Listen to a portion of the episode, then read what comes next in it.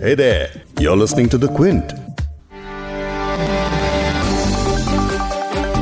चीन के वुहान शहर जहाँ से खतरनाक और जानलेवा नोवल कोरोना वायरस फैलना शुरू हुआ था वहाँ दो महीनों से ज़्यादा लगा लॉकडाउन अब 8 अप्रैल के बाद खुल जाएगा। क्योंकि चीन में अब कोरोना वायरस के नए केसेस आने काफ़ी कम हो चुके हैं इसीलिए ऐसा स्टेप लिया जा रहा है। लेकिन अगर वाकई में चीन ने इस महामारी पर काबू पा लिया है तो उसको इससे बाहर निकलने में करीब दो महीने का वक्त लगा है। हम चीन की बात यहाँ इसलिए कर रहे हैं क्योंकि जिस स्टेज पर चाइना दो महीने पहले था, लगभग उसी स्टेज की तरफ़ भारत भी अब बढ़ता दिख रहा है।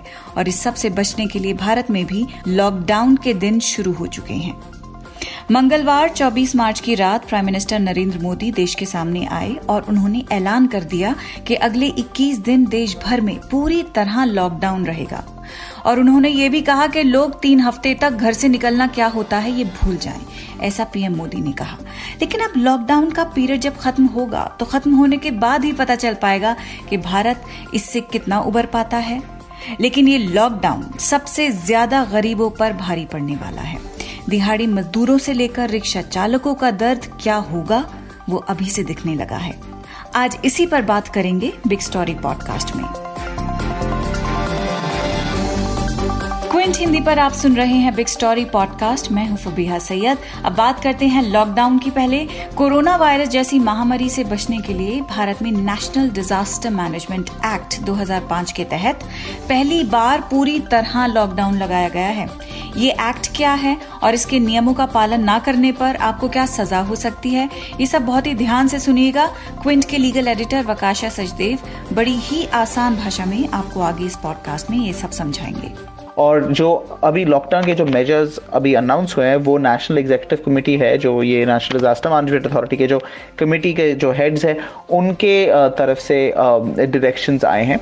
और साथ ही बात करेंगे उन चीज़ों की और उनसे पड़ने वाले असर की, जो प्रधानमंत्री अपने भाषण में कहना शायद भूल गए हों। लेकिन पहले ही जान लेते हैं कि अब तक कोरोना वायरस के कितने मामले सामने आ चुके हैं। कोरोना वायरस से दुनिया में अभी तक चार लाख से ज़्यादा कंफर्म्ड केसेस हैं और अठारह हज़ार से ज़्यादा मौतें हो चुकी हैं। जिनमें सबसे ज़्यादा मौतें इटली में हुई हैं। इटली में मरने वालों की संख्या सात हज़ार के करीब पहुँचने वाली है। भारत में अभी तक कंफर्म्ड केसेस 560 के ऊपर पहुँच चुके हैं और मरने वालों की संख्या नौ हो चुकी है। ऐसे में लॉकडाउन ही का एक ऐसा उपाय है जो आपसी संपर्क को रोक सकता है चेन तोड़ सकता है इन्फेक्शन की। खैर पर्सन टू पर्सन कांटेक्ट बिल्कुल ना हो, इसीलिए कई ऑफ़िस वर्क फ्रॉम होम हो चुके हैं। क्विंट की पूरी टीम घर से बैठकर अपनी इंग्लिश और हिंदी वेबसाइट्स सोशल मीडिया और यूट्यूब चैनल्स मैनेज कर रही है। और ये पॉडकास्ट भी मैं अपने कमरे में बैठकर बनाती हूँ और मेरे जो एडिटर्स हैं, वो इस पॉडकास्ट को एडिट करते हैं अपने घरों में बैठकर। मेरा स्टोरेज रूम वॉइस बूथ बना हुआ है और स्टडी टेबल मेरा नया वर्क स्टेशन है। तो इन हालात में हम सब काम कर रहे हैं और आप तक खबरें पहुँचा रहे हैं। खैर ज़्यादातर नौकरी पेशा लोग इसी तरह के अरेंजमेंट करके अपनी नौकरी कर रहे हैं। लेकिन एक सुकून है कि भाई लॉकडाउन है, उसकी मुश्किलें हैं, वो अपनी जगह। इन तमाम मुश्किलों के बावजूद महीने के आखिर में सैलरी आ ही जाती है। कुछ दफ्तरों ने तो महीना खत्म होने से पहले ही इस मुश्किल घड़ी को देखते हुए अपने एम्प्लॉयज़ के अकाउंट में सैलरी डाल दी है। लेकिन भारत में 90 प्रतिशत से ज़्यादा ऐसे लोग हैं जो रोज कुआँ खोदते हैं और पानी पीते हैं। यानी एक दिन भी अगर वो घर पे बैठ जाएँ तो उनके चूल्हे नहीं जलते हैं। ऐसे में 21 दिन के लॉकडाउन से उनकी जिंदगियों पर क्या असर पड़ेगा? ये वो सवाल है जिसका जवाब प्रधानमंत्री जी ने अपने भाषण में नहीं दिया। पहले उनके भाषण का एक छोटा सा हिस्सा मैं आपको सुना देती हूँ। उसके बाद इसके ऊपर और बात करेंगे। ध्यान से सुनिए। पूरे देश में आज रात 12 बजे से संपूर्ण देश में संपूर्ण लॉकडाउन होने जा रहा है। हिंदुस्तान को बचाने के लिए, हिंदुस्तान के हर नागरिक को बचाने के लिए, आपको बचाने के लिए, आपके परिवार को बचाने के लिए आज रात 12 बजे से घरों से बाहर निकलने पर पूरी तरह पाबंदी लगाई जा रही है। देश के हर राज्य को हर केंद्र शासित प्रदेश को, हर ज़िले, हर गाँव, हर कस्बे, हर गली मोहल्ले को अब लॉकडाउन किया जा रहा है। ये एक तरह से कर्फ्यू ही है। तो 21 दिनों के इस लॉकडाउन की वजह से हम सब अपने घरों में बैठे हैं। अब इस लॉकडाउन का लीगल मतलब क्या है? यानी किस एक्ट के तहत ये लगाया गया है? इसका उल्लंघन करने से क्या सजा मिल सकती है? ये सब बता रही हैं क्विंट के लीगल एडिटर वकाशा सचदेव। ध्यान से सुनिए बहुत ही इम्पोर्टेंट इन्फॉर्मेशन है। ये जो डिजास्टर मैनेजमेंट एक्ट है इसके दंडनीय अपराध क्या क्या है? पहली बात यह है कि पहले पॉइंट ये है ऑब्स्ट्रक्शन यानी किसी सरकारी अफसर के काम में अड़चन डालना या उसके कोई किसी काम में, में उसको काम करने से रोकना। इसके अंदर एक और भी इंपॉर्टेंट चीज़ है कि अगर कोई भी ऑर्डर है डिज़ास्टर मैनेजमेंट एक्ट के तौर पे कि जैसे यहाँ पे अभी जो ऑर्डर आया है लॉकडाउन के लिए अगर उस ऑर्डर को आप नहीं मानते और उसके और और जो अफसर आपको बोल रहे कि ये ऑर्डर है इसको मानना पड़ेगा आपको। अगर आपने वो जो लॉकडाउन है, उसको तोड़ दिया, बाहर निकले बिना कोई इसेंशियल सर्विस के लिए तो फिर आपको ऑब्स्ट्रक्शन के अंदर दंडनीय अपराध आपके अगेंस्ट रजिस्टर हो सकता है। अगर उसमें आप कन्विक्ट हो जाए और ये इंपॉर्टेंट है कि ये इमीडिएटली जब पुलिस आपको बोले कि अच्छा आपने ये किया वो किया उससे नहीं होता कोर्ट में आपको कन्विक्ट होना पड़ेगा। उस टाइम पे आपको बोला जा सकता है कि आपका आ, आपको ऑब्स्ट्रक्शन है और अगर ये कन्विक्शन हो जाए तो एक साल की सजा होती है फाइन के साथ। अगर आपके आ, आपकी जो ऑब्स्ट्रक्शन है उसके वजह से किसी को आ, कोई मर जाए या किसी और के जान में खतरे हो जाए तो फिर आपको दो साल की सज़ा मिल सकती है फाइन के साथ।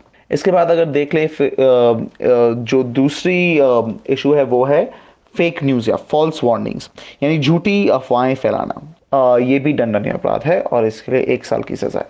तीसरी चीज़ है जिस पे आपको याद रखना पड़ेगा वो ये है कि किसी रिलीफ या मदद का फ़ायदा उठाने के लिए झूठ बोलना या गलत दावा। टाइम में गवर्नमेंट रिलीफ चीज़ें कर रहे हैं, वो प्रोग्राम्स बढ़ा रहे हैं। अगर आपने जाके फिर गलत चीज़ बोल के, झूठ बोल के आपने उनसे रिलीफ के मटेरियल्स लिए हैं तो उसको या किसी असिस्टेंस लिया कि अच्छा मुझे एंबुलेंस भेजो, ये कराओ, वो कराओ। अगर आपने ऐसे चीज़ किया झूठे दावे पे तो उसके बेसिस पे आपको जेल में भेजा जा सकता है कन्विक्शन के बाद और ये दो साल की सजा हो सकती है इसके बारे में। नेक्स्ट चीज़ ये है कि अप्रोप्रिएशन ऑफ़ मटेरियल्स या मनी यानी राहत प्रयास के लिए जमा की गई सामग्री या पैसे का गलत फ़ायदा उठाना। अगर गवर्नमेंट रिलीफ चीज़ें के लिए उन्होंने पैसे भेजे, सामान भेजे और आप उसको लेके जो सामान है उसको ब्लैक मार्केट में बेच रहे हो या पैसे लेके आप अपने अकाउंट में डाल रहे हो तो इसके वजह से ये भी दंडनीय अपराध है। और यहाँ पे अगर आप कन्विक्ट हो जाए इसके में इसमें दो साल की सजा है फाइन के साथ। पांचवी चीज़ ये है कि अगर कोई सरकारी अफसर सरकारी अफसर द्वारा नियमों का उल्लंघन होना, अगर ऐसे चीज़ हो जाए, अगर वो, उनको बोला गया कि लोगों को यहाँ पे इस इस जगह से इस जगह नहीं जाने दे सकते हो, या उनको बोला गया कि देखो यहाँ पे इसेंशियल सर्विसेज़ दूध लेने के लिए, खाने लेने के लोग को बाहर जाना बाहर ले जाना पड़ेगा। अगर आपने और अगर पुलिस अफसर उनको नहीं जाने दे रहा है तो वो भी दंडनीय अपराध है और इसमें एक साल की सज़ा हो सकती है फाइन के साथ। अब सिक्स चीज़ ये है कि अगर आप ऑर्डर या कोई रेक्विजिशन ऑर्डर जो है एनडीएमए का, जैसे हमने आपको समझाया था कि वो आपसे आपके जगह, कोई भी सामान या आपके गाड़ी को रेक्विजिशन कर सकते हैं। अगर आपने ये जो एनडीएमए ऑर्डर है, अगर उनकी मांग को आप माने नहीं तो उसके भी उस, वो भी दंडनीय अपराध है और वहाँ पे आपको, अगर आप कन्विक्ट हो जाए तो एक साल की सजा है। और अभी तो कोई ट्रायल्स होंगे नहीं क्योंकि कोर्ट्स बंद है और पुलिस को बोला भी है कि जेल में अभी स्टेट वाइड डायरेक्शंस आने वाले हैं सुप्रीम कोर्ट के ऑर्डर के बेसिस पे कि जो अंडर ट्रायल लोग हैं उनको जेल में रखा नहीं जा सकता। तो अगर आप ऐसे चीज़ के लिए पकड़े गए तो ये नहीं है कि आप अपने डिफेंस नहीं कर पाओगे। आपको कोर्ट में डिफेंस देना ही पड़ेगा और उसके कन्विक्शन के बाद ही आपको सज़ा मिल सकती है।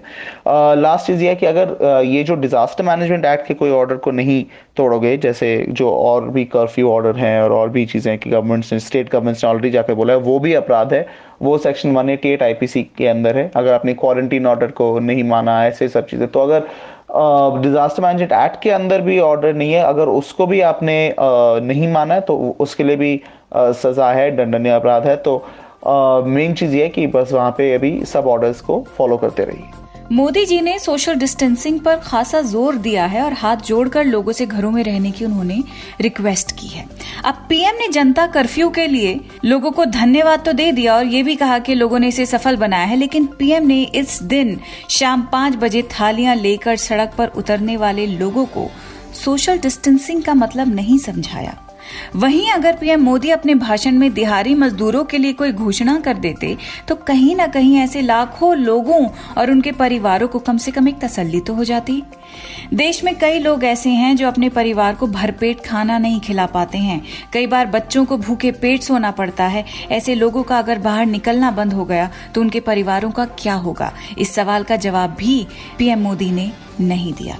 लेकिन अब सरकार को फौरी तौर पर ऐसे लोगों के लिए क्या करना चाहिए? इसी पर डिटेल में बात कर रहे हैं Quint editorial director Sanjay Pugalia. जो 80 परसेंट लोग इस देश के हैं इनफॉर्मल इकोनॉमी को चलाने वाले, वो लोग एकदम दिहाड़ी मजदूरी वाले हैं डेली वेजर्स हैं, उनके पास एक महीने से एक हफ़्ते से दो दिन से ज़्यादा का पैसा नहीं होता।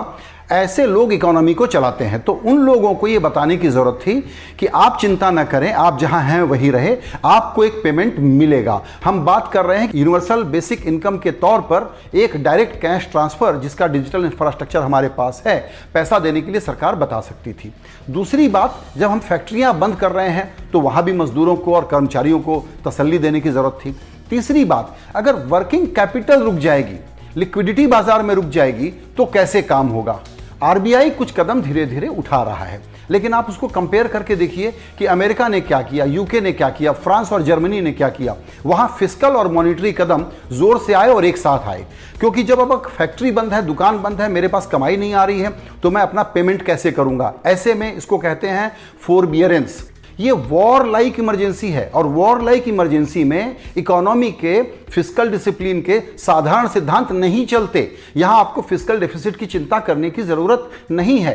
आपको यहाँ पर एक बहुत बड़ा पैकेज अगर लेके आना है तो सबसे पहले आप गरीबों के हाथ में पैसा दे दीजिए, ताकि वो पैनिक ना करें। उस पैनिक में ही तो ये छुपा है कि वरना और स्प्रेड बढ़ जाएगा, जिसको आप रोकने की कोशिश कर रहे हैं। इसके अलावा बाकी कदम उठाने में आप कुछ वक्त ले सकते हैं, उसमें कोई बहुत दिक्कत नहीं है।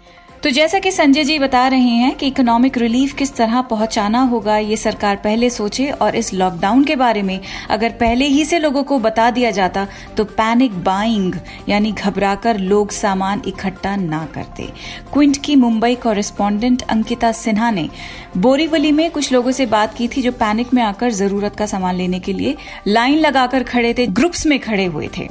अंकिता ने वहाँ पे एक बायर से बात की, जिन्होंने ये कहा कि जिस समय पीएम मोदी घोषणा कर रहे थे, उसी समय उन सावधानियों के बारे में भी बता देते जो लोगों को लेने की ज़रूरत है। वो ये भी बता देते कि खाने, पीने, राशन और सब्ज़ी जैसी दुकानें खुली रहेंगी, जब उन्होंने लॉकडाउन अनाउंस किया, इन चीज़ों के बारे में नहीं बताया।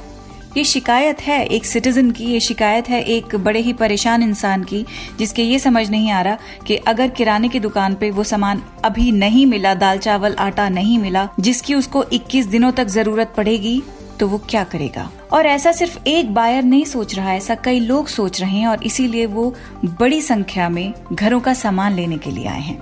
यानी उसी सोशल डिस्टेंसिंग की धज्जियाँ उड़ गईं जिसके बारे में प्रधानमंत्री ने हाथ जोड़कर आग्रह किया था। लॉकडाउन के लिए पहले से तैयारी कर लेते तो लोग बौखलाहट में बाजारों में ना निकलते और ना ही सैकड़ों लोग सड़कों पर बसों के इंतज़ार में शहर से वापस अपने घरों की तरफ़ लौटने के लिए बेचैन और लाचार दिखते। कल एक मैं वीडियो देख रही थी करीब सत्रह साल का एक लड़का था, वो एनडीटीवी के एक रिपोर्टर से बात करते हुए फूट फूट कर रो रहा था। उसने बताया कि उसकी जेब में एक भी पैसा नहीं है। वो घर जाना चाहता है, लेकिन बस नहीं है। तीन दिन से परेशान सड़कों पर वो घूम रहा है और बाहर पुलिस ऐसे घूमते लोगों पर लाठियाँ बरसा रही है। ये सब देखकर दिल में एक ही ख्याल आया कि अगर ये तीन दिन से सड़क पर है तो इसने, इस लड़के ने, इस बच्चे ने कुछ खाया भी होगा कि नहीं? उस बेबस बच्चे का दर्द और रोना देखने के बाद। शायद ही आप उसे कई दिनों तक भुला पाए। और ऐसी दर्दनाक स्थिति सिर्फ़ एक बच्चे की नहीं है, बल्कि उस जैसे कई सारे, कई हज़ार लोगों की है। इस पॉडकास्ट के एडिटर नीरज गुप्ता हैं और इसे प्रोड्यूस किया है फबीहा सैयद ने। अगर आपको बिग स्टोरी सुनना पसंद है तो क्विंट हिंदी की वेबसाइट पर लॉग ऑन कीजिए और हमारे पॉडकास्ट सेक्शन का मज़ा लीजिए।